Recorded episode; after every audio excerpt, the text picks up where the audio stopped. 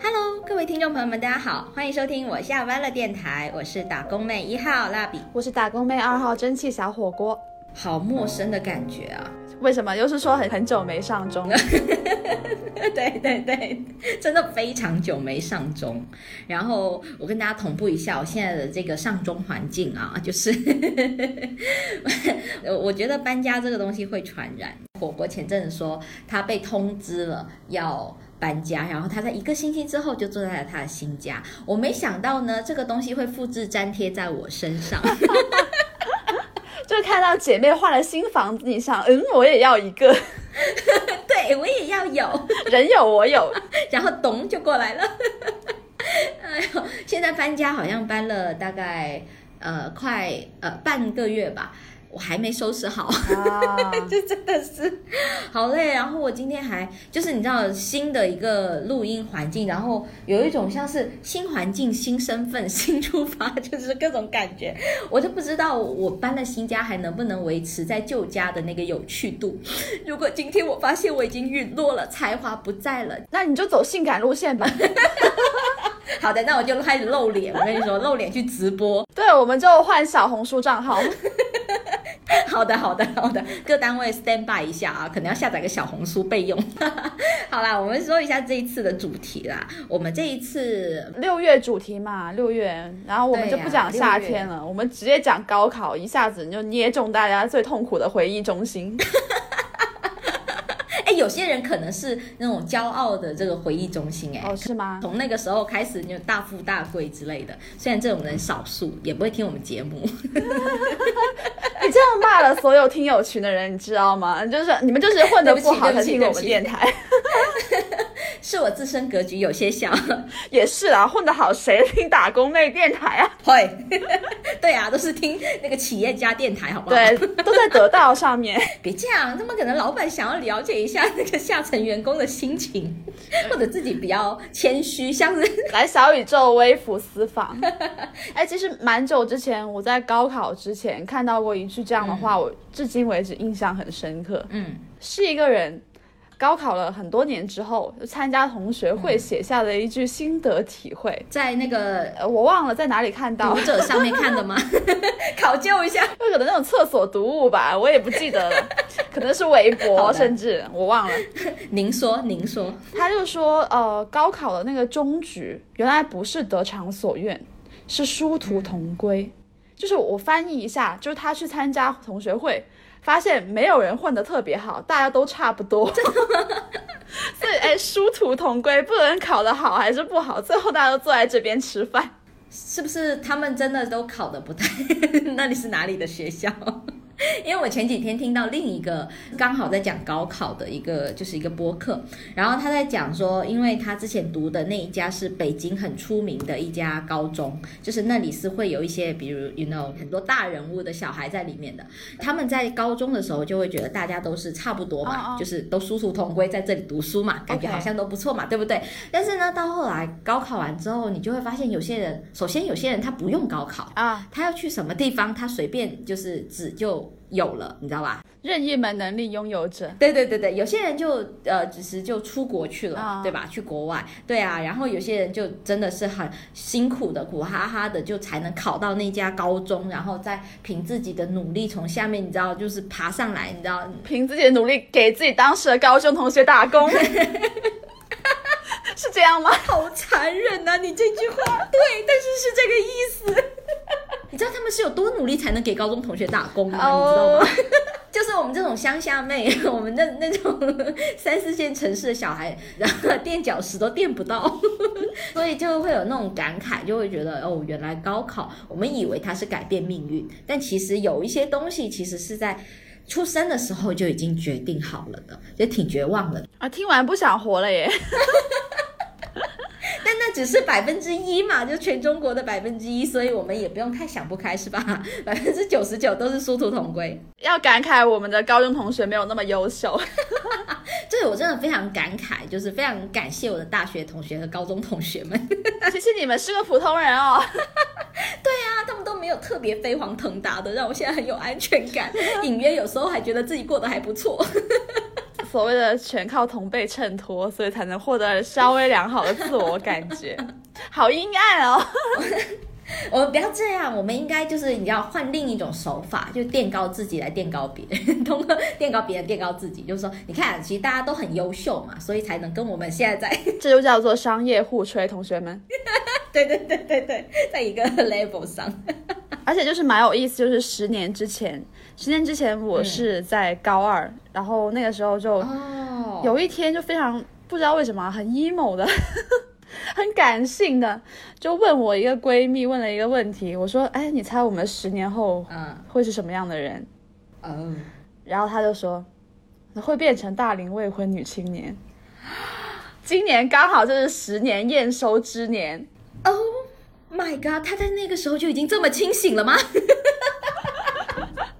确实就是大龄未婚女青年，一毛一样。天然后我那时候我们就在那边复盘，我就说，嗯，哎，这样一个状态，就完全是在这十年里，我们只需要活下来，不需要任何努力，就可以达到这个目标，只需要活着就可以在十年后成为大龄未婚女青年。我当时是有在听说啦，九零后那一代人因为非主流的这个基调哈，都会过得比较的，你知道吗？怎样？那个悲观，因为我们当时的八零后，你知道，我们这种八零后期的那种青年，就朝气蓬勃。对呀，我们都是那样，可能小城镇没见过什么世面，就会觉得，哼，我以后一定会更好的，因为很难比现在差了嘛，对不对？起点比较低。对，就会觉得未来充满希望，你知道吗？只能是向上走。就像我们的父辈在改革开放以来，就是你知道洋洋直上。为什么现在的年轻人会那么悲观？是因为父辈们已经把江山打下来了，他们有什么进步的空间啊？那也不至于，说得上我是个富二代一样也没有。你只是比很多人占据到了省城的这个优秀的，就投胎的 LBS，对，就跟那些北京人一样，啊，什么生在户口本上，真的真的，我我们当时就是对于我来说，我十年前，我十年前当时已经大学了耶，天哪，暴露了年龄，对，但是当时已经就是已经读了两年大学了，然后当时是在备考，那我当时是还没毕业嘛，就是大学的中期的时候，那也可以认为自己。就大有前途啊！是的，是的，是的，就是你想想，我我从我们那个潮汕地区来到了省城读书哈，你看越了一级，对不对？那我这个毕业了还得了？就是可能心思比较简单，觉得你看那么多以前的同学，他们都只能回家，就是相夫教子，或者是说怎么样？嗯，当时是对未来是就是真的觉得未来可期的，再加上当时是互联网还没发展，然后当时再过两年我一毕业，然后就是广告业、互联网业，你知道吗？就是开始蓬勃向上，然后所以你不管去到哪一家公司。你都感觉自己都是未来五百强的一个候选人，你知道吗？就是那个股东，精神股东。是的，是的，是，就有占据那个红利，所以让我好像有莫名的有一些乐观。就当时在那个时间点啦，会觉得未来一定是过得非常好的。嗯嗯嗯，但是却没有料到自己会单身这么久这回事。就十年里面有一半的时间在单身。呃，可能。百分之六十的时间 还还是对，因为当时是有伴侣的状态嘛。然后我当时的想法是说，因为刚刚开始恋情的那段情况，这位仁兄就是之前跟大家提过的妈宝男啊。他听节目吗？他当然不听啦，他那种乡下地。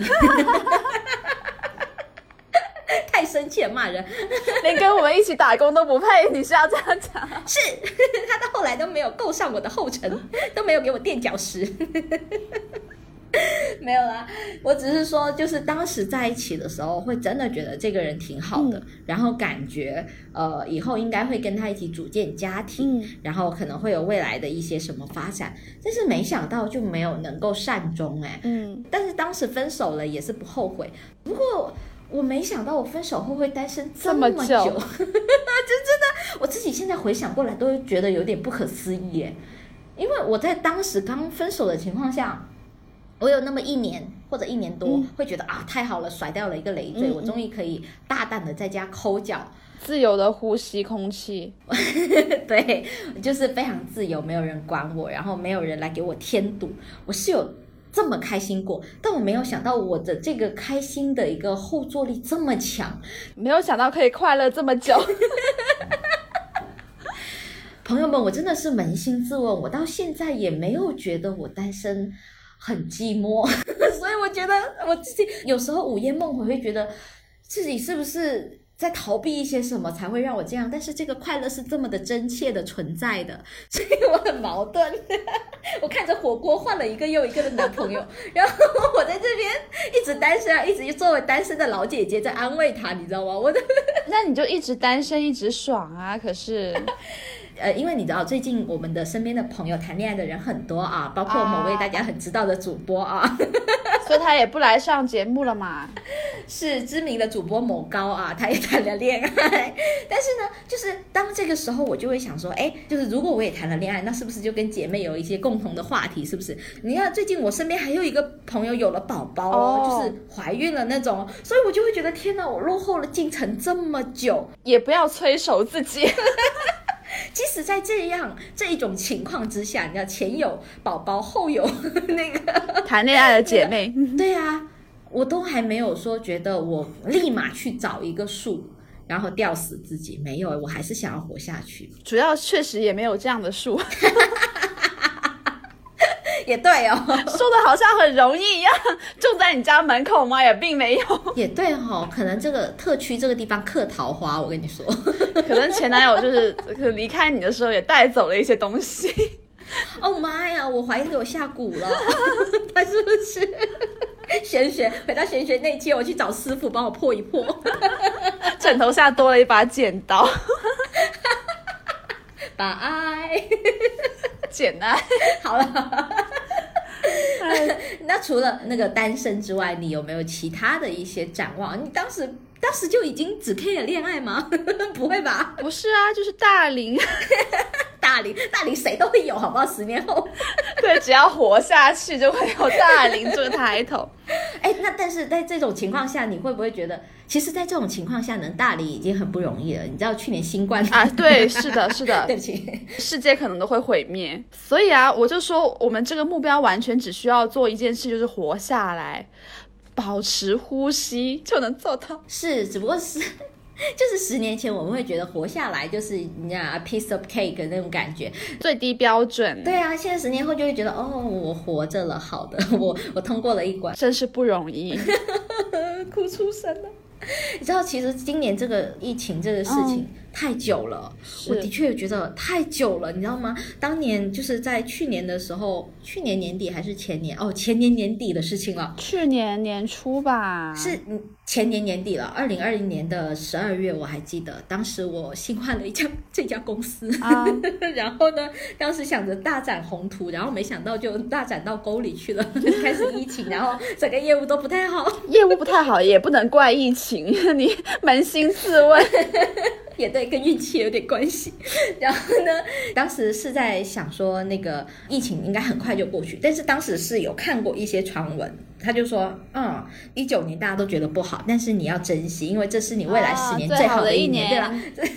是啊，是啊，这个东西。然后还有一个呢，就是会说，哎，你看这个新冠一来哦，我们保守估计三年不能出国，你知道吗？当时我是跟我的小伙伴们已经定好了，二零二零年哦的十月份要去冰。岛游的哦，要去自驾哦，就是已经 settle 好了，然后预算都做好了，行程都做好了，要租什么车，带什么行李，甚至连小到说带去，因为冰岛的东西会比较贵，我们带去煮饭的米的牌子，米哦，我们是要做饭的哦，泡面也有啊，你们这些中国人 要把自己的稻田文明带到冰岛，潮汕人还打算把那个功夫茶具带到冰岛。真的，真的，这真的是我的野心。我要沾染这里，就沾染上潮汕的茶，让他们变成交际人。真的，啊，连这么 detail 的东西都看好了。谁能想到，现在其实你想想，已经过去快两年了耶。那明年就现现在这个反复的状态，感觉明年又是寥寥无期。明年不行，我觉得真的是，所以真的是三年，你知道吗？好可怕啊！省点钱吧。啊，我不想省钱，活着要那么多钱有什么用？给我垫棺材枕头吗？说的好像已经很多一样。对啊，自己也没有很多，倒不如拿来花，真的是存起来又没用，也买不了房。关键是，如果不买房，其实也没有什么大的支出。所以其实当时确实是没有想过自己未来会在做什么，嗯嗯嗯，真的真的没有想过。就 X 啊，我当年是在读英语，没错啦，然后也是在考专四，没错啦。当下觉得最重要的东西就是我要 pass 这个专四，因为这个东西如果 pass 不了，我到时就拿不到学位证书，然后就怎么样？作为英语专业的话，一定要拿到这个东西，你知道吗？就当年的的一个目标好简单哦。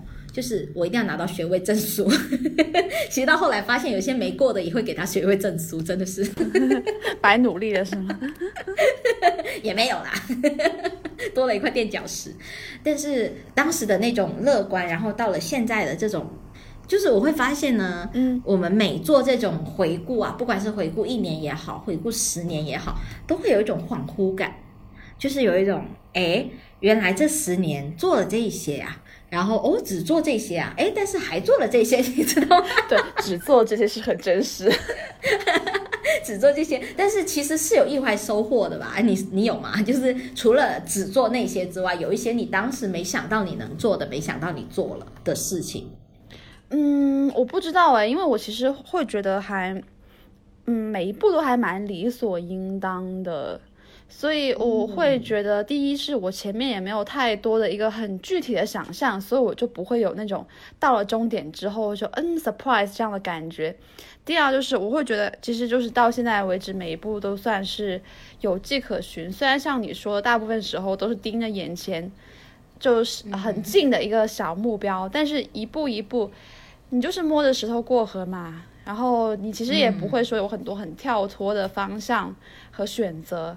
所以其实就是随着命运的水流，然后也是一步一步到了现在的这个地方，而且其实也现在也不算有什么定局，现在其实也很 X，所以现在哪怕工作了三四年了，现在已经就也还是觉得，嗯，好像也在当前这个位置也没有说很。很定下来，那是你还年轻，突然间有一种 一个长者向你发出了，这一个是自己也还没有说完全定下来，在自己当前这个方向上没有说就是到了天花板，还没有，就是其实，在上面的空间还是要伸手去摸的。然后第二就是。就算现在重新做一个别的选择，好像也不是不可以。嗯哼，也有这种弹性在。所以其实现在的我还是一个面目模糊的我。嗯，我还没有说到现在就是躺在自己的功勋章上，已经 把名字写在了某页功劳簿上面，没有这样的事情。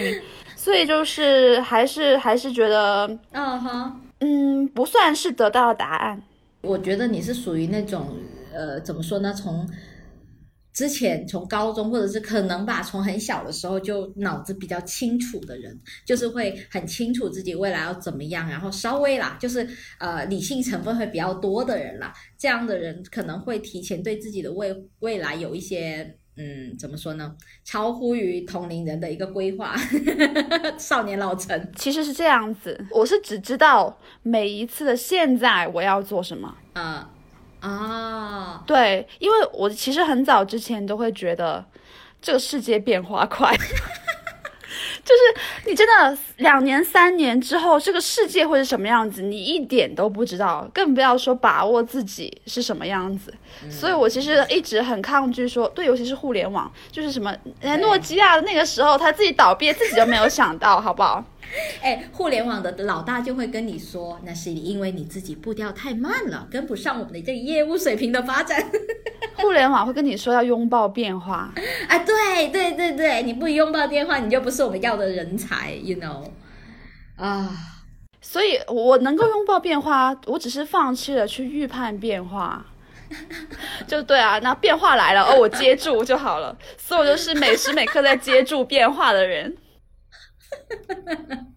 好惨哦！对啊，你有没有被变化甩的？现在有点腰椎间盘突出，拥抱抱久了，你知道那个姿势变成了球。没想到这变化就像滚筒洗衣机一样，把自己一直甩，一直甩，一直甩。你让我想起那个伊藤润二的漩涡，什么鬼？恐怖漫画。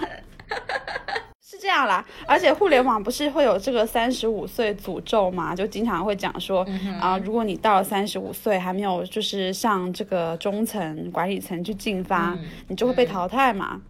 然后那个时候，我这个在跟我那个十年之约的姐妹那边又聊这个天，就比对完这个我们活下去的阶段性进展之后，我们就开始展望这个三十五岁的这个诅咒。然后我们就来讲说，嗯，留给我们的时间不多了。然后括号哦还有七年，然后就好久哦，能不能快进一下？讨厌你哦，好讨厌你哦，好久哦。对我这个即将。即将踩线的人，就一只手指数得过来的距离的那个的这个距离，你你让我情何以堪？哎，但是这十年以来，虽然清醒，但是你还是有一些做了一些事情吧，就是怎么说也有一些自我成长吧。就是说这十年的自己，如果一定要给自己颁一个奖牌的话，就是你会觉得自己做的最好的是什么？哦，哎，其实这样子有个很大的转变是在于说。嗯，十年前的那个起点的那个我，是比较，因为我本来就是那种会快速做出决策跟判断的人，所以其实这样的状态会多少会有那些呃武断的部分在，然后会有那种嗯。很容易给别人下判断的部分在，当然这个判断放在心里啦，是放在心里的，并不会说就是一天到晚在外面 judge 别人，也不会。但是因为你自己需要做出反应跟快速的决策，在心里 judge 别人，对你，你一定要对你身边的所有的环境、事物跟人有自己的判断，你一定要得到结论性的东西，你才可以做出反应的。如果你所有东西都是 open 的、模糊的，你就没有办法做行动了。啊哈，对，因为我是一个就是非常需要有行动驱动的人，所以其实，在早年间会比较容易有这种比较不留余地的思维方式嘛。哦，就会觉得这个傻逼，然后就不再跟他来往，就是大概类似这种嘛，就是这么绝对。会更多的倾向于自己不要。或者说，就是比如说他对我做了这样这样的一个事情，那可能反推他就是会持续的产生这个行为。当然，我也不一定会很能理解他为什么这样做，但是我就会出于嗯人都是趋利避害的这样的一个取舍，然后认为这个人我是不适合把他放在我的生活里的。虽然就是这种想法，现在呢，我觉得也没有说很 很需要颠覆。我觉得人还是要尊重自己的感觉啊。对，对的，对的，直觉很准的，想要尊重自己的直觉，尊重自己的感受，就是你在关系里面得到了这样的感受，并且你不想与之一直相处的感受，那你就要尊重自己，这个是没有问题的。只是以前呢，我只能知道他做了这样的事情，并且知道他会一直做这样的事情，也就是对方的模式，我能摸到对方的模式，更你能预判他这样。对，但是现在我其实更能够说。理解他为什么会这样，理解他的模式从何而来，虽然不等于接受啊，但是视角会变得打开，然后其实更容易体恤体谅对方。还不过还是那句话，也不等于接受，因为你还是要有自己的原则。但是你得到更多的信息，就以前你可能只能接触到这个人跟你相处那一个侧面，然后你所有的判断都是基于这一个跟你接触的交集的这个点。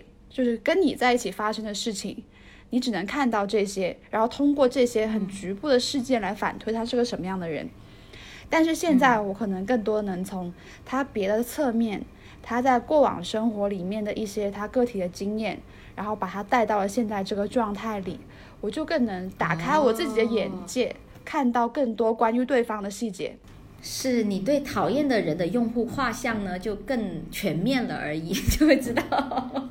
对，所以其实就会抹除掉这个讨厌的人的标签哦。但这也并不代表说你理解了之后会呃跟这个人。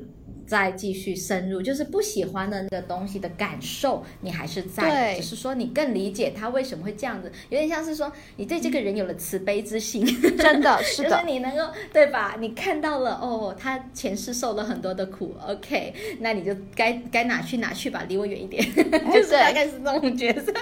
会让你对这个世界的看法不那么的尖锐是吧？就是的，是的，是的，对，更温柔一些。会觉得更能理解这个世界，其实会让你对你以后碰到的人会更好。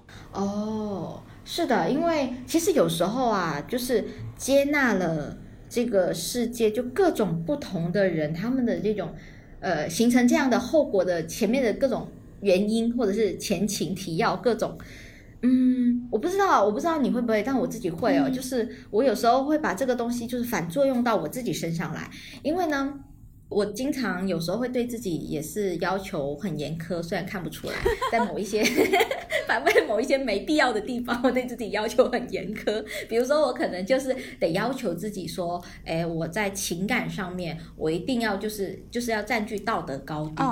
高地对，就是那个意思，就是说我不能再跟呃，如果是我有恋爱对象的话，我不能跟他在谈恋爱的时候，就即使在没感情了，我也不能去在思想上出轨另一个人，就是对。但是经常其实。很容易出现嘛，就是说快不行了，然后找到下一个，然后这家弄掉。就我们工作都这么早的嘛，对不对？看机会了，是。但我不允许自己这样，我会觉得，因为我讨厌人家这样对我，所以我会觉得我也不能这样子，不然我就变成我讨厌的人，或者是这样就是一个对情感不认真的人，就是会有各种的这种就洁癖，然后就有各种啦，各种约束啦。但是其实呢。等到刚刚我们在聊之前，我们还聊到的 那个裸聊了三十分钟没有录音，觉得很可惜的那一趴。裸聊就是没有开录音机而已，朋友们不要想太多。是的，是的，现在才是裸聊，不是不是，太热了有一点。空调开了，我跟你说，就是因为刚刚在聊，就是说很多人哦，其实会因为我们在工作中，其实特别是你越光鲜亮丽的角色，那个公司就越会把你啊训练成一颗可替代的螺丝钉。对啊，那其实你在工作中就会有很多的无意义感。那一般的一个苦逼的打工人、打工妹、打工弟们，他们其实。就是要钱呐，你知道吧？有时候过来打工，也就是为了温饱，也就是为了活下去而已。但是你永久的处在这种自己是可替代的这种不安全感、这种焦虑性，然后又有一种就是每一天就这么日复一日的活着的这种那种你知道无意义感。其实你人是撑不了多久的。所以这个时候怎样 就会需要另一半，另一半这种工具人的角色，你知道吗？其实就是有一个努力的理由，你会觉得，呃，是的，是的，每天卖力工作是为了去构建一个跟。伴侣在一起的一个生活基础，为他打江山。对对对对，或者是再不济最低级，就是说，哎，我这个工作得保着呀，不然我女朋友呃下个月生日了，她要买包，我没钱给她买，就是这一种这么这么卑微的这种理由，他其实也是一小个一小个把自己支棱下去，继续打工，熬干自己的这个的一个动力，对一个驱动力。但是，所以其实刚刚在聊的时候，我大概也就明白了，为什么很多我自己啊，我见到的很多的男生，呃，他们会在呃找伴侣的过程中，就是说这个伴侣还没结束，就开始物色下一个对象，可能也是跟这种日常生活的无意义感相关。就是如果没有一个伴侣，他真的不知道怎么自处，就是。嗯，就是纵有千种风情，更与何人说？这个时候，单身的蜡笔就会跟大家说：不需要跟任何人说，自己爽了就好。立马破了，破了刚才的鸡汤。哎，不过最近啊，我真的是，因为我最近也是刚挥剑斩情丝，然后我最近在，哎，对啊，在亲密关系上，我有一个。哎，怎么讲呢？就是有个建议吧，我就觉得大家真的是要把 dating 模式贯彻到底。你其实也有啊，得久一点，得久一点。你自己还不是控制不住自己？对，这是我的战略性失误，对，是技术的缺陷。虽然我意识到这个事情其实还蛮久了，因为真的现在是快三十岁的人，或者是已经三十岁的人，其实大家应该说。呃，对自己是一个什么样的人，自己需要一个什么样的关系，以及说通过一些比较浅层的交往，就能大概了解对方是一个什么样的人，对方想要一个什么样的关系，这种判断力我们其实是有比过去成长的。所以以前呢，就是我会觉得说，呃，趁年轻早谈恋爱，多谈恋爱，就不要畏惧受伤害，就好好投入。就是为了积累经验，对，跟我们在找工作一样，对吧？前面多受一点苦。但是现在我会觉得，就一个是，啊，大家时间都很宝贵，大家生活里面要照看的东西都很多。然后第二就是，可能有一些人在这个事情上会有一个很明确的目标感，他不一定说会花很多时间在物色一段，呃，精神上比较契合的亲密关系啊。我的意思是因为，如果很多人是，比如说是以婚姻为目的，他们看的合适与否那些点，可能跟谈恋爱为或者说是长期的关系的这种诉求会有点不同的。所以，其实，在很开始的时候，可以通过一些很简单的方式去进行互相筛选了。嗯，但是你知道，正因为这样，就是你你因为你经历过嘛，所以我会觉得。就是在经历的过程中，有时候我们遇到那种心动的对象啊，就是那个心动，就因为大家都那样，所以那个心动显得特别的难能可贵。对啊，这种荷尔蒙、这种费洛蒙的上升，会显得非常难能可贵的情况下，你会觉得天哪，心动难得。我会把握当下，对吧？当下啊。所以呢，我会觉得就是你控制不住自己的当下，然后跟这个人发展关系，我是觉得是可以理解的。只不过，就更多的其实是要对自己有更多的。清醒以及允许吧，就是说我当下可以沉沦在这个欢愉里面，但是在呃，如果自己见势不妙，赶紧拔刀走人，是对，赶紧走，就是在自己感觉不对的情况下，已经不开心了，就是因为这段关系吸引你的就是心动啊、开心啊、愉悦啊这种你知道很情绪性的东西。那当你在这段关系里面得不到这一些。了之后，其他的又没有让你，你知道可以持续那个开心了之后，你就得走啊！你不能在一段不开心的关系里面消耗自己。我是觉得，就是 dating 的话，就是会有一种意识，让自己不要着急下判断，就是这个不要着急下判断的一个呃想法，放在那边做一个冷却剂，然后就是避免自己可能很仓促的。去为一些可能你自己没有办法负责的这些行为买单，减少这样的风险。哦，是的，是的，因为大家成年了人人了之后，心动其实是有成本的。天啊，好冷血啊！说出这句话，我自己怎么变成了这样的人？但是的确是因为你心动了之后。的那个对象，你你自己其实有时候，你看像我现在就会这样，就是可能有某一些心动的瞬间，然后我就会开始想跟这个人的未来，就是。并不一定说是结婚生子啊，当然也可能会有，就是会想说，我这边的用词是最糟糕的情况下，我们是会结婚的。那自己能不能承受跟他结婚的这个后果，或者是说，哎，我我喜欢他，然后这一时的开心我去撩拨他了，那这种这种这种心动是出于哪一种？是一种滤镜吗？还是自己各方面都很 match 的一种？你能不能对这个心动负责？因为我经常对啊，就是。射手座有时候心动来得很快，去的也很快，所以我自己会减少自己的这种心动之后就去行动的这种这种呃，你知道这种这种作风，因为我觉得待会撩了人家，我又不喜欢了又走，感觉是很残酷的一件事情。但是如果你们只是 date 的话，你就可以做这个事情呀，啊，对吧？但是 date 的话，我怕我把持不住自己。那你先把那个户口本藏起来。哦。哎，好主意耶！对，就是亲爱的，这六个月我都跟你结不了婚，因为我的户口本在火锅那里。我有一些不可抗力的因素，这六个月只能跟你谈恋爱，最多就是撑死了只能同居。同居成本也好高，你分手了还要搬走。对呀，还是独居好是吧？请听第十五集。对对对，所以其实你在处于心动的时候，其实有很多。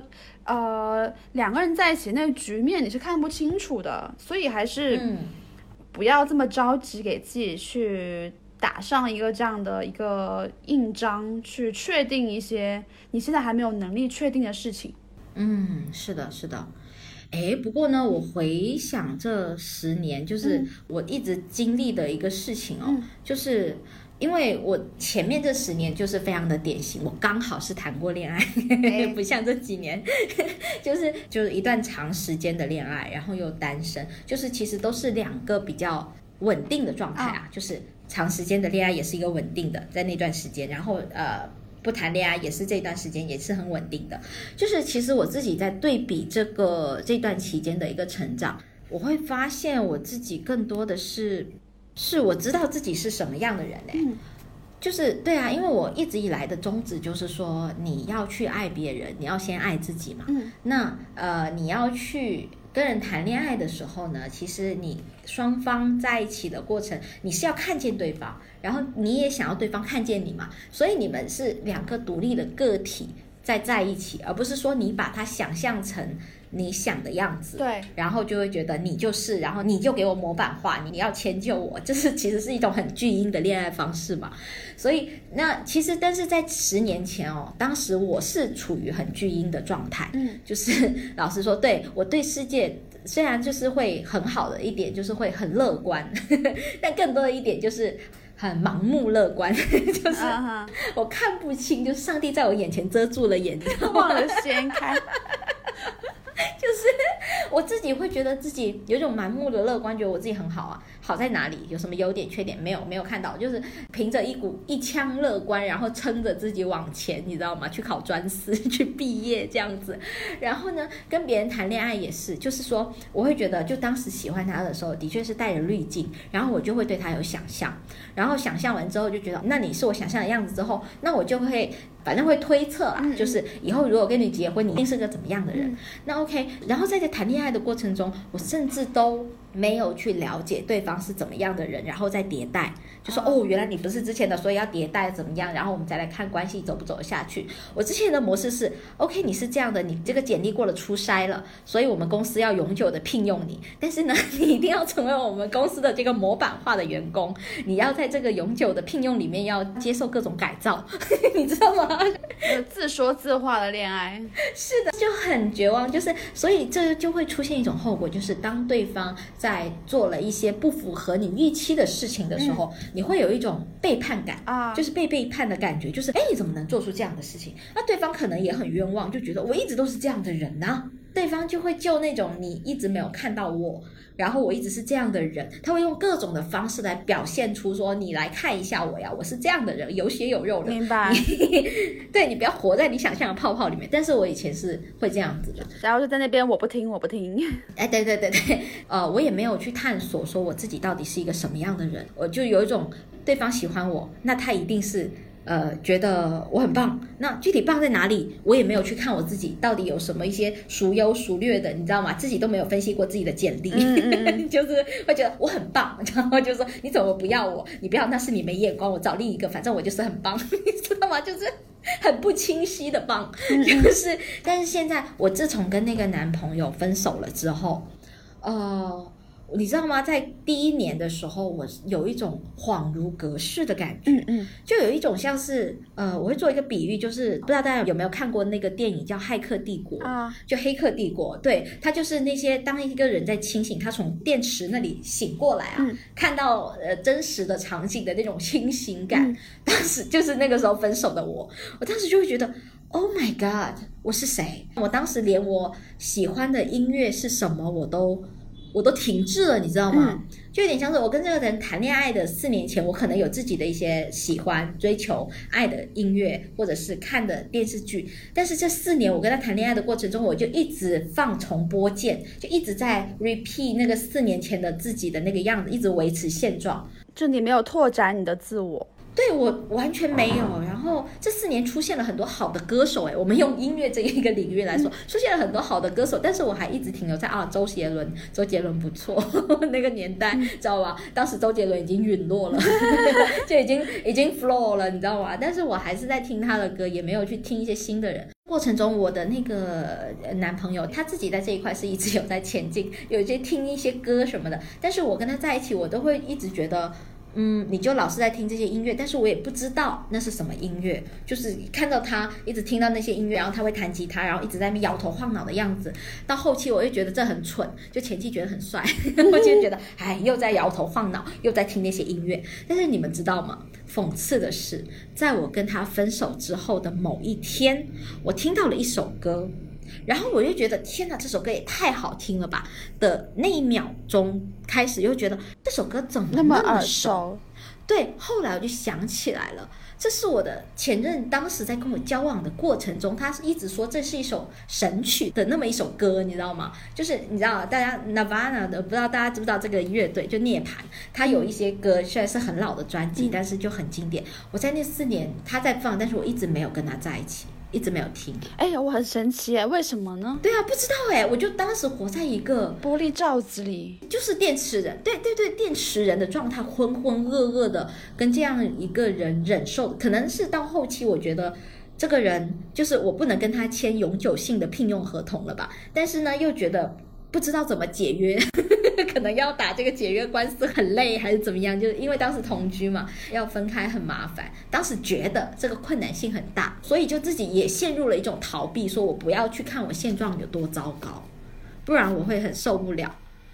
但是直到你自己冲破了那个可怕的现状之后，你自己过来之后，你会发现，哎，其实分手搬家挺快的嘛。是的呀 就现在都有很多，对呀、只要你出一点钱，你知道吧？甚至都有人给你搬家，你知道吗？然后呢，呃，各种啊，然后好处是大于坏处的。为什么当时自己觉得那么累呢？那么不懂呢？你知道吗？就是这个过大的放大了那个困难。但是的确是在这五年吧，反正过来了之后，我其实就在独居的过程中，嗯慢慢的修复自己，有点像是慢慢的给自己拼图，慢慢的清醒的去看一下，哎，我自己到底在做什么，我喜欢什么？哦，原来这个东西我是不喜欢的。以前更多的是一种本能的，就要忍耐。嗯，比如说有不喜欢的东西，那又能怎么样呢？本能的忍耐。现在更多的是有一种，哦，这个东西我不喜欢，然后我不喜欢，我是可以远离的，不喜欢我是可以拒绝的，就是你知道吗？有这样的一种觉醒。哎，我在想，哎，是不是在你跟他在一起那几年里面，有一些事情不停的在吸取你的注意力，所以你没有办法很专注自身呢？嗯，当时吸取我最大的注意力的就是要活下来这回事。大家应该都有刚毕业过吧？你们应该都知道刚毕业那会有多穷吧？你知道吧？毕业生的噩梦，两岸一金，你知道吗？租房噩梦，这个这笔钱有多大？你要刚毕业，当时又觉得不能再靠家里，所以你要靠自己，然后一来就给你压了这笔巨款，当时就自己给自己很大的压力啦。然后刚毕业出来的工资又很少，你又是一个处于一个累积那个经验的一个阶段，嗯所以你就会觉得你不能失去那份工作。我当时的确是，当时就在那家公司可能待了三四年吧，嗯其实也是挺辛苦的，但是我会觉得我不能失去这份工作，这份铁饭碗，我要在这里熬，经验到了才能走，就是这么想。然后对啊，然后就一直就是靠着一股就是说再辛苦我也要忍下去的这个宗旨，嗯，主要是在工作啦，然后带到了那个恋爱上面，啊，太难了。然后我也会在想说，会不会也是我推测有，有一种可能的解释会是。你在关系的一个后来一个倦怠期，你对那个人其实很难投注一个感情在上面的时候，你对于关于他的其他的事情也会有意识想要就是回避跟抗拒，哦，也不想太多了解，就是因为关于他的东西都让你觉得很很闹心。很烦恼，对。对，就是模模糊糊的看已经够讨厌了。如果看清楚的话，那我还怎么活下去、我 我觉得好可怜哦。所以就关于他的事情，都反而都会显得更讨厌一些，同样面目可憎了起来。哎呀，其实这么讲起来，这么调侃，好像有点，好像有点对不起他。因为其实，在一开始的时候，我们都是互相吸引的，嗯就是在学生时期都是很单纯的，凭着喜欢在一起的。那后面真的，老实说，客观来说啦，就真的因为是对未来的一个发展有不同的那个期待。期待，哎，对，对对，规划吧，应该也可以这么说。所以呢，就越走越远。那因为这个人步调跟你不一样，所以你怎么看他都觉得讨厌，因为跟你不一样啊，就是觉得哎怎么这么不合，就是所以就导致的这种讨厌了，不是他真的那么不堪。确实啦，确实啦，很多时候其实我觉得，尤其是刚刚讲理解嘛，就是理解之后、根本都没有什么很绝对意义上的坏人啊，就只是不合适而已啊，嗯嗯嗯嗯嗯，是的，是的，只是不一样而已，只是不一致而已。是的，是的，是的。唉，虽然话是这么说啦，就内在有一些个人的情感，这个东西啊，我会自己克服的。毕竟我也不是要成为一个道德有多高尚的人，我就是一个普通人，我就是会在酒后说前男友的坏话。不用酒后也可以说吧，也对哈、像刚才啊火锅哈、什么东西？裸聊了半个小时的坏话。而且这个理解 就也不只说对亲密关系双方，对父母其实也是。嗯哎，对耶，真的，因为其实父母也是那种我们很难以理解的对象之一，啊、因为代沟嘛，你知道差了几十年呢。处境又差得很远，然后而且是的，是的，彼此跟对方生活交叉的那个程度又很深，就更容易互相挤压。嗯嗯嗯，对对对对对，我跟我妈就属于这种，因为我是真的是从今年开始才能真正的有从他的处境去看当时的，就去回顾。会去复盘哦当时发生事情，得到了完全不一样的体会。哎，我也是哎，是哦，嗯因为以前呢，就是可能我对我妈的判断很局限于她跟我相处那个状态里，嗯就是刚刚讲的嘛，我只能得到他向我展示那个侧面，并且拿它去推导他整个人的状态。但其实跟我哦在一起的那个妈妈，只是妈妈的一部分而已。哦，是她在自己的老姐妹那里也会说她 前夫的坏话。对我也说，就所以其实我以前可能会很武断的，或者说是很自以为是的把他在关系里面向我暴露这一面，把他当成了他的全部，而且也并不会从他的角度去考虑他的处境，所以其实嗯。有一些事情的一些艰难不容易，就是作为嗯。小孩的我，我体会不到。我不知道我妈做了一个就是怎么样一个不可能完成的任务，嗯，对，对做了一件多么难的事情，并且成功了，我一点都没有意识到这个事情得来不易，哦，是的，是的，这是一方面。然后还有就是可能啊、为什么会这么讲哦？是因为其实有一个这样的小事情。我在那个初中那会呢，有得一个慢性病，它是跟激素相关的一个慢性病，我现在还在吃药。然后当时，但是呢，我并没有很去反推说我当时为什么会得这个病，我就觉得就是激素不平衡而已。因为青春期嗯本身就是会有激素不稳定嘛，然后我那个病其实，在青少年当中也蛮高发的，我就一直没有说因为这个病有太多的纠结。虽然因为生了这个病，我中考就直接就地原地少差不多二十分。哦，对，所以哦所以其实然后你还是考上了清华哎，啊没有，就是不然就考上清华了，应该这么说。好的，好的，好的，对，所以这个事情我其实是很，呃，很放过自己的，然后完全没有纠结的。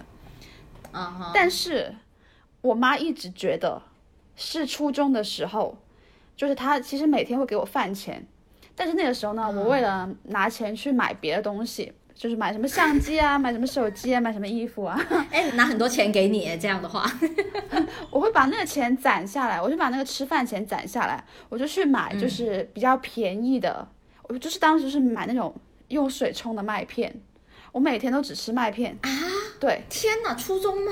对，你吃这些还长这么高，我早知道我吃麦片，就不好意思，好羡慕哦。什么麦片啊，能长这么高？然后就把那个钱省下来买杂七杂八的东西，然后哦就是在我妈那里，这个故事是这个样子的。哦，她是觉得我当时初中的时候手机被偷，然后我为了嗯。买到手机，然后又不想问妈妈拿钱，所以我就一直忍辱负重吃麦片，然后最后导致我内分泌紊乱，然后得了这个慢性病。阿姨啊，其实是你女儿自己作死啦，哎呦，我根本就没有想到这么重哦，我就对啊，就是我妈就觉得这个事情她非常愧疚。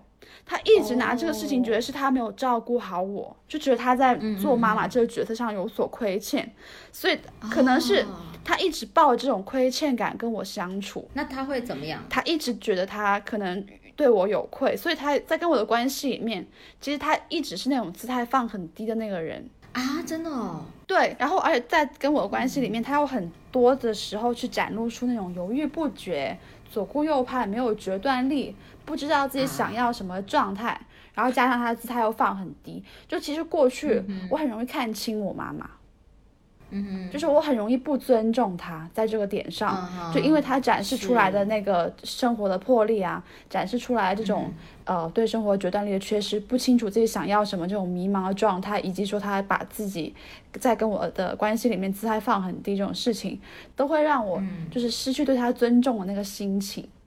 但是现在就是，一个是我才开始能够理解他当时那个处境，并且意识到他做了一件多么伟大的事情。对，就是我开始就是觉得。我妈很值得被尊重，其实她也很需要你给她的一些肯定吧，像是说是，然后在跟我这个关系里面，就刚刚我们去复盘那个记忆，发现她得到那个记忆是一段这样子的一个解读，嗯哼，然后我就能意识到为什么我妈在跟我的关系里面，她自然把自己放很低，自然把自己的那些锋芒都藏起来，就是因为她觉得对我有亏欠，她爱我，嗯。是，就他抱着这个愧疚感跟我相处，所以他才表现那么的脆弱。哦，就是因为他自己对你觉得对你有亏欠，所以其他的的东西他就是不会去跟你拧，都让着我。对对对，都让着你。唉，就所以从这个点上，我就识得了这个理解，就是我不能利用这个。脆弱感，然后 对，不能钻这个空子，脆弱感的小空子。我不能吃这个脆弱感红利，去对你妈予取予求。妈，我有最新的相机想要。没有没有没有，其实当时我也不知道为什么，我就哪怕丢了手机怎么怎么样的，我都没有想要说让他拿钱给我去做一些有的没的，我就自然而然觉得自己可以搞定。哦，是吗？对啊，我就觉得我有这样一个办法，就是你没有觉得你妈妈一个人就是呃工作很辛苦，所以不跟她拿吗？就是出于体贴的态度有吗？完全没有哦，就是个小孩啊，盲目。好，我我想要塑造你一个孝女的形象，你真的是，我就是下意识觉得哦，我有一个这样的收入的来源，我只要自己腾挪一下，我就能满足自己的物欲。不需要去跟我妈拿钱，就我完全没有想过要去开源。依萍啊，你在大上海唱歌的时候 攒的那个钱，你知道你妈在家里洗衣服多累吗？我就完全就是哎，我的压岁钱，然后我平常这个饭钱，我就腾挪一下用来买我想买的东西。我完全没有想要过让我让我妈给我另外拿钱去做这些事情，我完全没有想过这个可能性。就我完全没有想过需要这样做，也并不是因为我有多体谅她，我就是不知道为什么，就觉得我可以搞定，然后就自然而然的搞定了那些事情。嗯，不过我大概能够理解你妈妈的感受，哎，是，就是当你是很爱一个人，就。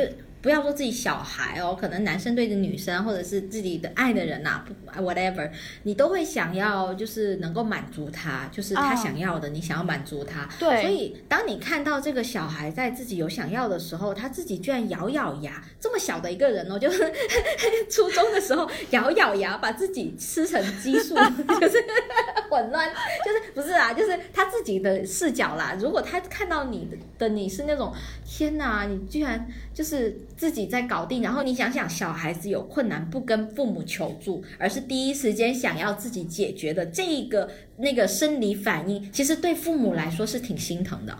就父母看到自己小孩这样子，就独立的让人心疼。对呀，就是我是那么不值得依靠吗？你这这这真的就是大概有那种意思，就会觉得自己有责任、有亏欠嘛，没有能够给到你，就是可以毫不犹豫去叫他给你买的这种安全感。就是我大概能够了解、理解你妈妈的那种心疼啦。确实，就我也能够理解她。嗯，就因为我们当时聊了这个事情，我才知道哦，原来这个故事的版本在他那里居然是这样的。就他会因为我自己在那边省钱，然后嗯，他会觉得有这么大的愧疚感，他会觉得我在那边省钱，然后不吃饭，然后最后生病，这这些事情就是可以串起来，然后最后都指向于他没有做好妈妈这个角色。闭环了嘛？对，的闭环了。阿姨，你知道其实只是因为你女儿是金牛座嘛，就是她天生就爱省钱。在我当时那么做，我完全就是觉得没有过什么脑子，没有这么重，真的天生就是喜欢省钱的命。也没有啊，就是我就觉得我自己可以想办法搞定，然后就搞定了，就这样而已。就自己也在从中得到一种搞定事情的成就感。对，然后就得到自己想要的东西啊，很顺利啊，有什么？其 实挺好的哎。然后我完全没有觉得生病是因为这个事情，我一点都没有归因在这个上面。对啊，然后你得什么激素病？你现在也挺好的，长得挺高，长得挺漂亮，没什么问题啊。阿姨啊，你放下了啦。所以啊，就我我就当时就感念于天呐，就是我会觉得，呃，拼拼凑凑这些细节之后，我更能理解我妈是个什么样的人。就她其实很强大，她在我面前表现出了脆弱，是因为她的负罪感，然后那个东西是完全他没有必要去背负的。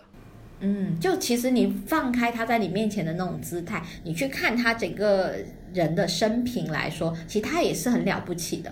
他是非常了不起，就是一个外地的女孩在这边打工，对对然后，其实就客家人还外地，生气，我还以为他背啦井离乡大西北来到省城，他说也两个半小时车程。就省内，怪不得北方的人要鄙视我们。但他在城里就是无亲无故，还是真的嘛？确实啊。好的，好的，好的，北方人就会翻白眼，那东北来深圳打工的就翻白眼。然后又中年离异啊，然后带了小孩啊，嗯也在这边就是没有朋友，对没有什么资产，然后每个月赚那么就是小几千块钱，是是，就所以其实真的很不容易，然后自己带自己的女儿出来生活，这样就是你自己代入，如果你是他的话，可能也不一定能够撑下去，因为真的太苦了。那个出场设置真的太苦了。真的太苦了。嗯，对，他有讲过，他其实无数次就觉得想要呃人生归零，对，站上天台，但就会觉得有小孩要养，然后就再下来了。就是我曾想过一了百了，对这样吗没错就是是的 哦，天哪，好心疼。但是看着孩子的那个泪眼，哦，对，撑下来，看到孩子吃麦片的背影，吃麦片还吃的那么香的背影，只是为了买新款诺基亚手机，我哭出声。然后诺基亚几年之后还倒闭了。诺基亚自己也没有想到，你就是从小被消费主义裹挟的一个小孩。不重要，不过呢，你刚刚讲到妈妈，然后那个我其实最近也真的是最近哦、嗯。才有的一个感悟，也就是跟妈妈和解这一块。儿，嗯嗯。因为其实我跟你有一些不太一样，就是呃，你妈妈是对你很迁就，我妈妈是对我很强势。嗯 然后呢，就是在，所以其实我觉得哦，强母出弱儿，弱儿的天，慈母多败儿。他们也没有慈，就是我在过往的过程中呢，我一直沉溺于一种情绪，就是说、我妈好强势哦，一直要控制我，所以我要摆脱她的控制。然后呢，就因为我妈的这个性格这么刚强的这一点呢，然后让我就是从这一点出发，然后就觉得她不爱我，哦或者是说她对我没有妈妈的那种，就是我们 所说的那妈妈的吻、甜蜜的吻，就是那种感觉没有。就他对你没有心疼的那种感觉，体恤的感觉。嗯，对，再加上我妈妈是个护士。哦然后你知道做护士的女儿哦，就是你连生病去撒娇的权利都没有，因为一般小孩不就是啊妈、他见多了是吧？因为对妈我肚子疼，然后他啊哪里疼啊，来修修一下怎么样，对吧？嗯我跟我妈说妈我肚子疼，她说你吃什么东西了？然后什么什么东西哦，你去拿两自己去拿两个什么健胃片、小屎片 吃一下，就你知道吗？他就立刻给解决方案。哦那其实对于某一些小孩来说，对他会觉得，诶，我立刻就这个问题被解决了。但是其实对于我这种黏腻的小孩来说，当我在向妈妈发出我生病了的这种呼救的时候，我其实是在要爱，嗯嗯。我其实是在要妈妈的抚摸，嗯。或者是说，哎，对对那种东西。但是这一块一直没有得到一个一个回应。一个填充，哦。对，然后然后再加上我们那里是潮汕的家庭嘛，那潮汕的话呢，就是呃，哎，我先跟大家讲一下我这个家庭的构造啊，就是我上面有个姐姐，然后下面有个弟弟。那其实当人家一听到潮汕的小孩，然后有两个姐妹，然后下面最下面最小的小孩是个男孩的话，都会觉得哦，我知道了，你前面两个就是在拼儿子，拼不到。然后最后终于拼到个儿子了，所以才停了。就是在那边，其实真的蛮常有这样的情况。明白。但是在我家，对啊，在我家也是，其实大体来说是这样，是这样没错啦。那所以呢，嗯，我就变成就是我们家的最容易被忽略的二女儿。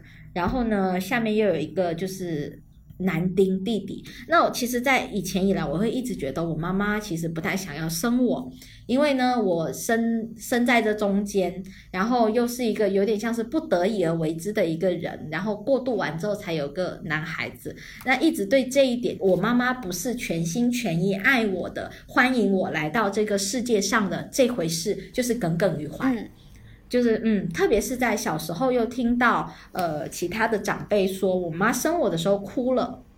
你知道吗？当一个小孩听到妈妈生你的时候哭了的感觉是怎么样吗？就是你你你你瞬间就觉得，你觉得自己来到这世界上这件事情就不被期待，对，就是不受欢迎，就是自己是多余的一个，就是大概是那个感觉。所以你你奠定了这个基底，然后再加上妈妈又是一个比较强势、不太懂得表达爱的这么一个一个一个性格，所以你很容易会有一种嗯，其实妈妈不爱我。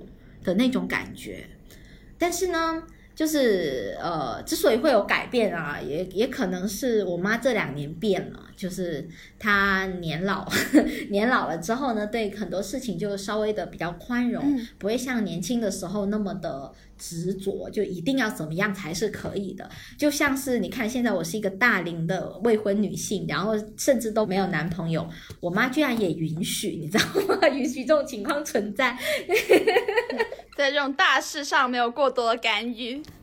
是，这就可以知道，你知道，他其实也放开了很多。如果是以前的他，可能现在马不停蹄给我安排很多相亲，排满到年底。但他没有，他都尊重我，然后都让我觉得，嗯，他是甚至私下都会说，嗯，可能我会有其他的路子要走吧，跟他走的路不一样吧。就是他会有这样的一个发言，让我很惊喜。然后呢，其实我，呃，就像刚才跟火锅讲的，就是你自己带入进妈妈的这个出场配置。呃，去感受，去同感妈妈，就是我自己之前就这么做过，就会想说，你看啊，我是一个潮汕的一个家庭妇女，生了一个女儿之后呢，嗯，当时那些人就一直在看我笑话，就是当时那个年代嘛。大环境是这样，对，就会说你有工作又如何？你以后的东西都会只是给女儿，女儿嫁出去又不是你自家人，就会有这种传统的腐旧的思想嘛。然后呢，当时有人 又用玄学给他看过，说这个人是观音送来的小孩，一定是观音送子，对吧？又赋予了这种期待，就觉得那铁定是个 是个男孩。然后因为太想要男孩了。又不敢去照 B 超是吧？然后呢，再加上当时的环境，就是我爸妈当时也是就是苦哈哈的两个，虽然是公务员，但当时也是挺挺紧巴巴的，就是一个三口之家，要多要一个小孩。那这么辛苦的情况下生了的那个人是个女儿，就是你知道吗？当时的一种绝望，其实在他的那种时代背景下，我其实。是可以理解的，嗯嗯，是一种压力的宣泄，对啊，非常有压力，你知道吗？当时我觉得我妈的哭更多的是一种无助吧，我觉得她不是哭，我是在哭自己，就会觉得哎呀，怎么这么不顺心，对，你知道吧？怎么怎么老是天怎么都不帮我之类的这个事情，我我带入到他的情形里面，我会觉得我很可以理解，嗯嗯，然后甚至其实还有一点就是我妈其实知道我知道。这一点就是知道我知道他哭了的，然后耿耿于怀这一点之后，她其实这么多年以来，呃，经历过几个阶段吧。一开始他是否认，嗯，就会觉得你怎么可以这么想啊？当时不是你想的那样，就是铁定的就是否认。第二个点呢是愧疚，就是说就是我不谈。一谈到这个，他就转移话题，或者是说，我们就避而不谈，当这件事情没发生过。然后到现在，我妈已经成长为，就是呃，像是前阵子端午回家，我妈已经成长为，就是她可以主动说起这个话题，并且来跟我和解。他可以主动的跟我来阐述说他当时有多么的无助，然后他虽然啦是用他的方式啦，就会说你知道吗？当时这种哭不是因为你啦，是因为你知道，你看一直都期望有个男孩，然后那个是个女孩的这种思想的落差，然后再加上家里经济环境不太好，然后不知道怎么养的那种无助，就是饥寒交迫 各种的，所以才会哭啦。就是他自己会。真的主动挑起这个话题，然后并且加以解释，能够面对他，对，然后并且也没有在攻击我说你怎么能这么想，就是他包容了我这种想法，并且很温柔的给予解释，这一点让我会觉得，就是从这个里面，其实我能看到妈妈的爱，嗯嗯，就他也在找一个方式去面对他自己。当时是他也在面对可能 maybe 三十年前的自己，在跟三十年前的自己和解吧。对，而且这个怎么说呢？这种理解的感受真的，它需要契机，需要时间。嗯，酒越陈越香。到现在这个年纪，突然一下子有这种，嗯，意识层面上、共情层面上的一种，或者是觉知力上面的一个质变。就突然就觉得啊，我想通了，我悟了，或者更多也是需要一些外界的一个环境的一些改变啦。就是比如说现在的经济已经没有像以前那么惨了嘛，对不对？但是没有这种生存的压力了，他可能人就会比较放松一点。他也老了，快退休了，有些执着也可以放下了。对呀，就是。没有什么放不下的，朋友们，只要你有钱了之后，没有什么放不下的。对啊，对啊，对啊，有钱了之后被被别人挂到微博上面说是舔狗也能放下。嗯，你在暗示谁？封杀你哦！我又没在抖音开直播。小心点哦，你命由你不由天哦。哎，我们这种剪辑速度，会不会这集播出的时候，这个已经是一个很凹的热点了？是个冷点，是个冷知识。哎呀，不过我觉得现在很特别，就是在当下哦，我们现在在聊这一期，就是十年回顾以及展望十年的这个主题，就是赵本山的宋丹丹过去、现在和未来哦。哎，哲学命题 的这个主题，其实我觉得还蛮切题的，因为现在这个时期，你知道省城那边啊，因为疫情的关系，就是风生水起的，然后现在好像。即将解封，你居然用风生水起来形容 疫情，你到底站哪一边？哎呦，我语 我语言不好，语文不好。老实说，你是外星人放来投毒的，大概 get 那个意思就好了啦，就很厉害的样子。有没有更对一些？哎呀，好可怕，危险的思想没有啦。然后最近那个特区这边也是有一点点，你知道吗？就是其实已经传出来了。我现在居住的这个地方，因为之前它跟省城同时爆发这疫情的时候，还是在很边缘的一个一个区域，就是龙华区，然后盐田区非常远，然后我会都会觉得有点置身事外。嗯，但是这一次。好像新增的那个案例是在我住的这个区，哎，所以我就有一种 Oh my god！然后现在我进出小区都要凭着第二次做核酸的那个报告才能进去，不然我进不来小区。就是第一次觉得当病毒来敲门。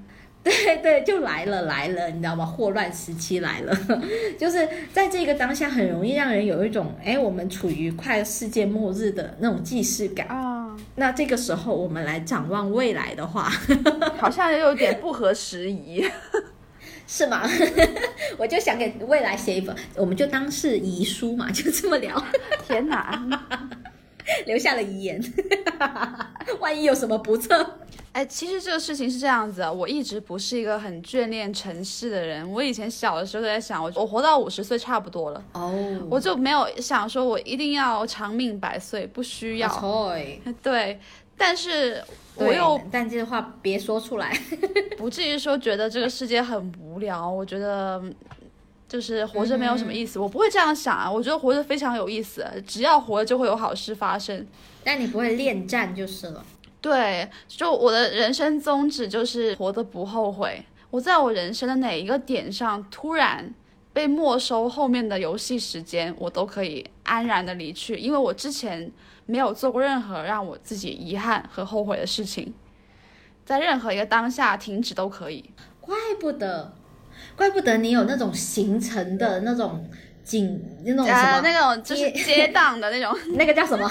疯狂赶日程，就是火锅，它有一个怪癖哦。我会觉得，如果现在愿意跟他做朋友的人，真的都内心很伟大，因为你自己就被他变成行程的一块。然后他赶完你这个行程呢，他就要很快的就要去下一个行程，他不会在你身上多耽搁多一点时间，他就很快就 move on。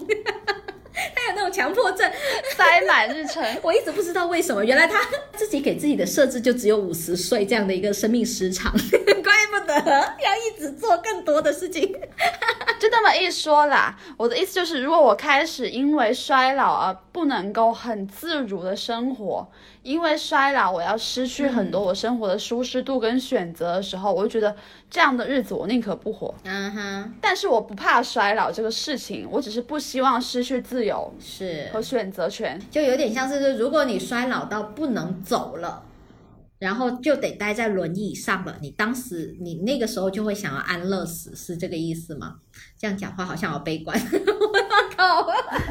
就是或者是活到说这也不能做，那也不能做，因为要迁就你是个老人这个事情。对哦，因为要养生。对，就很多事情就是束手束脚，我觉得好憋屈，很难受。啊，是，像是有一些老人，呃，害怕血糖高啊，害怕三高啊，然后这也不能吃，那也不能吃，但你现在也在戒糖啊，哎，对哦，我现在也这也不吃，那也不吃，突然间，你他妈现在不就是在养生？我在练习五十岁之后的人生，靠，练习了整整五十年，所以五十岁的时候可以走了。呸！所以就自己感觉自己从来没有老过，因为也没有年轻过，好合理哦。就是老了等，你知道吗？有一种生命的形态，就是一出生就是五十岁，然后一直老着等，等到哎，终于到五十岁了，接下来的每一天我都是成长。开始逆生长，就所以其实我会觉得在每一刻喊停，我都是 OK 的。嗯哼。但如果说呃视线要放长远一点的话，也不能当遗书讲。好了好了，不要当遗书讲，我们就相当于是给未来呃的十年后的自己吧，就相当于是给自己寄一封时空胶囊的信。哎，那些什么厦门啊，什么那种最喜欢搞那种未来邮局，哎，哎哎呀，不要说那么土的地方。什么一个明信片放那边，十年之后帮你寄，老板都不知道还在不在，真的。哎呦天哪！但是如果真的给十年后的自己，就是你做了这件这么俗的事情，要给十年后的自己，呃，写一段话，或者是要呃写一句话什么，你会想对他说啥？你呢？你呢？活下去。去。哇！哎，怎么反弹？反弹。我本来想要在你说的时候自己想一下，没有做好功课。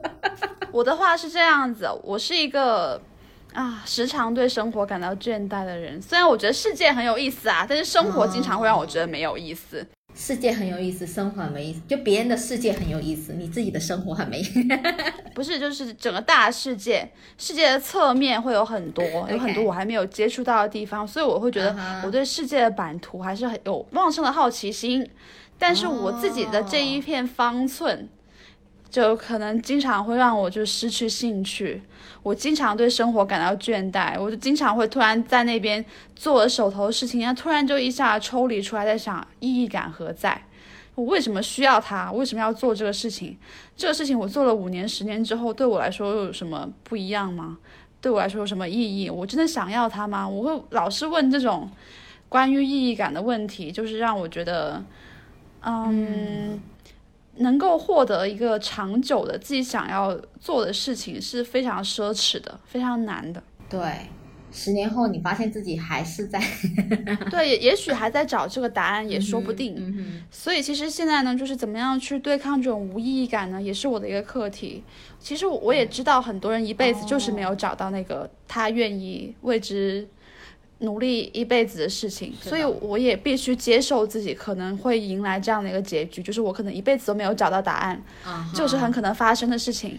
但是这种无意义感，我还是。会让我觉得很痛苦，但是我又不得不跟他长久的相处。哦，所以对于十年后的我，我会希望说，起码不要失去对世界的好奇心嘛。啊，是的，这个好重要。对我，我对生活倦怠可能是个常态，但我不希望说我对世界也厌倦。就是活下去，不是，就是有那个活下去的动力，就不要失去活下去的意志。对对对，还是要活下去。总结来说，就是活下去。就我希望活着这件事情，还是让我觉得有意思的。是前半部分就是，哎，我们活下来了，哎，我们正在活着，后面就还是要活下去哦，跟十年前没有任何不同。哎，我的这个跟你很像哎，其实我默默写了一个，就是嗯，其实你刚才讲到衰老哦，哦，我跟你还挺像的，就是我是也真的不怕衰老的人。与其说怕衰老，我更怕的是我没有成长。就是我在回顾过去，我们平时都会回顾一年总结，然后怎么样，就年底的这种总结嘛。那一年不管过得好跟不好，但是在年底的时候，如果我回顾这一年，我有成长，不管是事业上的成长，或者是一些心灵的这种这种灵魂的这种功课的总结的这种视角的成长也好，都算。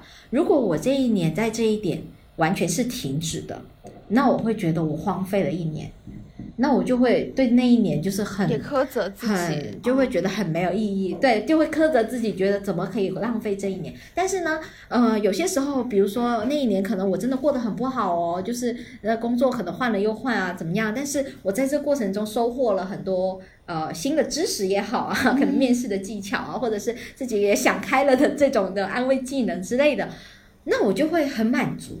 我就会觉得这一年我没有白来，就是对我我好好的完成了这一年的上天给我的功课，就是这是我一直以来的模式。那其实到了十年后，如果是说要给他一个话的话，因为十年后可能我就四字头了，那 你还三字头，我四字头了。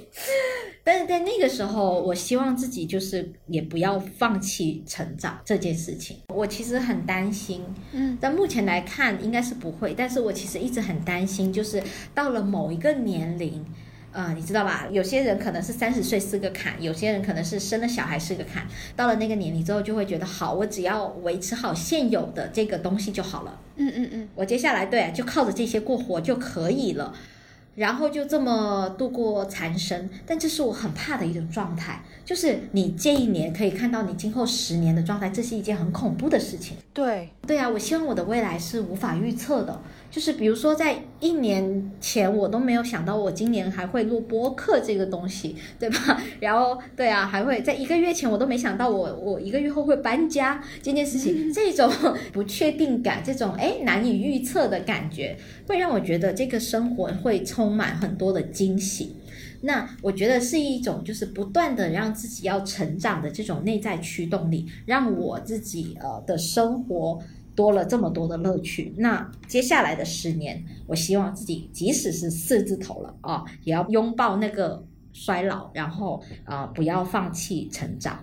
哎，就是活到老学到老。好喽，老年大学要去上吼，蜡笔。你看，所有的大道理都是这么朴素的，就是我们的智慧是没有办法超出前人的。是哎、真的哎、老人家的话真的要听哎、他们很多话都已经总结出来了。我们讲的那么天花乱坠，讲了那么多，还不就是最后就是活到老学到老。好的，是的，我认了，我认了，你们牛逼，你们牛逼。你知道吗？你刚才说到五十岁，我有一个哎小料，呃，不是料啦，就是有一个很好笑的事情，就是玄学。虽然现在我觉得很好笑啊，但是如果当事人应该就会觉得不吉利吗？当事人会觉得对对对，我有一个以前有一个老大，哦，然后呢，我认识他的时候，他比我大一岁，然后当时我们都还很年轻嘛，那现在也还没有五十岁 了。就是很年轻，就是二字出头，可能现在是三字头。然后当时很年轻的时候，他就不就是作为的老大，然后一门之长，然后感觉就是啊，你知道未来可期嘛。然后他跟我说，他妈以前在他小时候给他算过命，嗯说他活不过五十岁。为什么要告诉他？他妈也是。我心想这什么么算命先生啊，断人活路，你知道吗？哎，当你被人家说你活不过五十岁，你内心那根刺啊，就是即使你会在那边说你不准，但是你不会在就是成长的过程中，在你即将靠近五十岁的过程，你都会有一种啊，还是有那么一丝慌乱。对呀、虽然你也会不服气，我倒要看看是谁活不过五十岁，我就不相信了。但还是会有点慌乱。大家就有那种啊，难道这就是我的终点线吗？不是吧，不是吧？但是有可能吧，有可能吧，你知道那种感觉？不会吧？不会吧？那就那个人也很烦，就是那种算命先生真的很没有道德哎。一般你要给人家要恐吓人家，就是活不过多少岁的时候，那最起码要给人家解决方案啊。就是比如说你为什么活不过，是因为你命中有个什么煞，那你要要给一些符或者是什么，你卖符也好啊，花大价钱，你让他喝那个符水也好啊。对呀、只要你花十万块钱买我这个灵骨塔，那你就可以活到八十岁也好啊。就那种还不是最损的。他直接直接不给人家解决方案，或者是他妈可能也不给他花这个钱，我也不知道。然后直接宣判了他五十岁的死刑。如果你是他，你知道吗？我现在想到这个，他真的只提过一嘴，但是我到现在放在心上很久。对我一直在等他什么时候到五十岁，好坏。而且有一些算命的，就是也会跟你说啊，你什么什么时候会走大运，但是如果你发生什么意外，在那之前就挂掉的话，那这个是看不出来的。好可怕呀！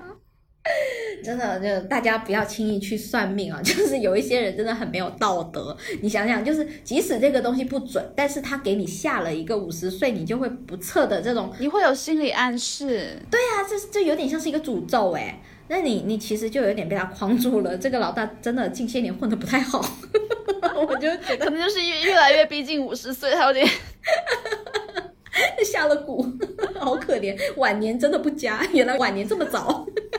对啊，打五十岁算一辈子，那现在可不就是晚年了吗？天呐天呐，哦好了，那我们那个晚年的蜡笔写晚年的火锅，跟大家谢幕，希望到时能够给大家来拜个早年。什么鬼？为了讲老跟，请你们小孩吃金币巧克力。好了好了，我们聊了一个多小时了，赶紧结束，赶紧结束。然后呢，那个我也不祝大家怎么样了，但是呢，祝大家活下去啊！为什么不祝啊？活下去很难，现在。也对哦。深圳啊，广州的朋友啊，大家真的要保护好身体哦，在家好好待着，好吗？然后能够那个在家办公的，请珍惜你们这家公司，你知道吗？有很多无良的公司，甚至都要你到岗，你知道？我知道很多哦人，对啊，就是省城哎、那个地方那样哎、都竟然还要他去办公室办公，明明自己的业务就没有几个钱，还要搭上那么多人的命，好有道理哦。无良的老板。好啦，祝大家新的一年，新的一年，祝大家要健康，知道吗？健康平安哦。祝大家健康十年吧，呃有效期久一点。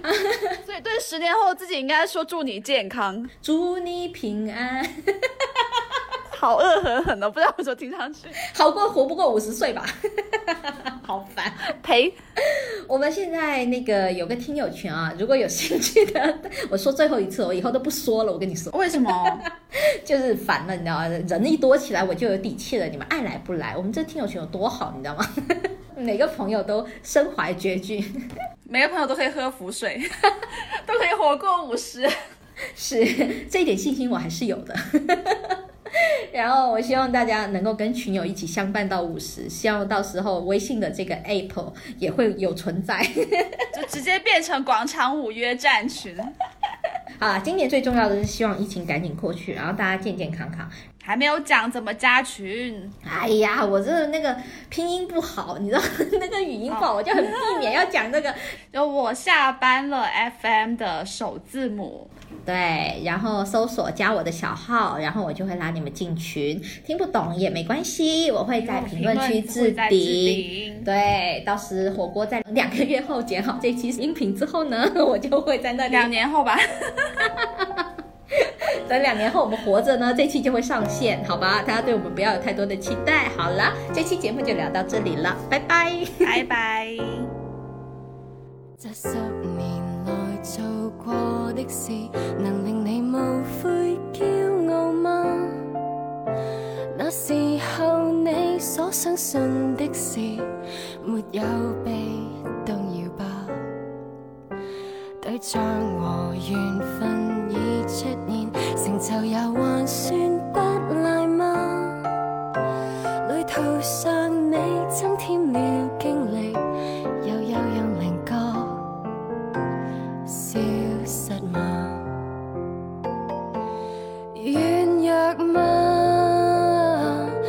成熟了，不会失去格调吧？当初坚持还在吗？刀锋不会磨钝了吧？老练吗？你情愿变得聪明而不蠢？